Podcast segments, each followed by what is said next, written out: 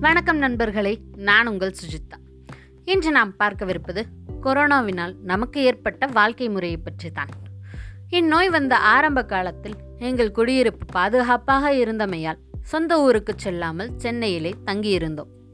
வீட்டை விட்டு வெளியே செல்வதோ மாதம் ஒரு முறையாகத்தான் இருக்கும். அந்த ஒரு முறையும் குடியிருப்பின் உள்ளே இருக்கும் மளிகை கடையாகத்தான் இருக்கும். பெரும்பாலான காய்கறிகள் கிடைக்காது இன்று என்ன கிழமை என்பது கூட தெரியாது.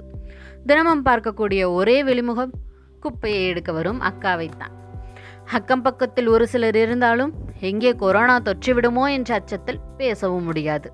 இப்படி பால்கனியிலேயே வெளி உலகத்தை பார்த்து மனதை தேற்றிக்கொண்ட காலம்தான் அது.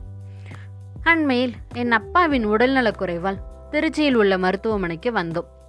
தற்போது திருச்சியும் எண்ணிக்கை அதிகரித்து கொண்டிருக்கும் இடம் என்பதால் வலுவான பாதுகாப்புடன் தான் இருக்கும் என்றெண்ணியே இருந்தோம்.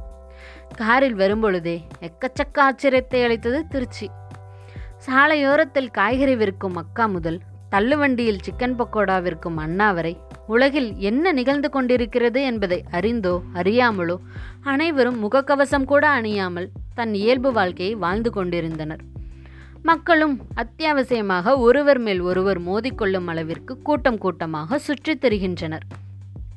இப்படி ஐந்து மாதம் உல வெளி உலக மக்களை பார்க்காமலே வீட்டினுள்ளே அனைத்து உணர்ச்சிகளையும் சமாளித்து கொண்டிருந்த எங்களுக்கு இதை பார்த்த பின் மக்களின் அறியாமையை நி- நினைத்து கோபம்தான் வந்தது. இதற்கு காரணம் மக்களின் அறியாமையா? அல்லது அதிகாரிகளின் அலட்சியமா? அல்லது விழிப்புணர்வின்மையா? என்பதுதான் விளங்கவே இல்லை. பொதுவாக கூறுவார்கள் அந்த நிலை உனக்கு வந்தால்தான் புரியும் என்று. கொரோனா வந்த பின் அவதிப்படுவதை விட வரும் முன் விழிப்புணர்வுடன் இருப்பதே தான் நல்லது.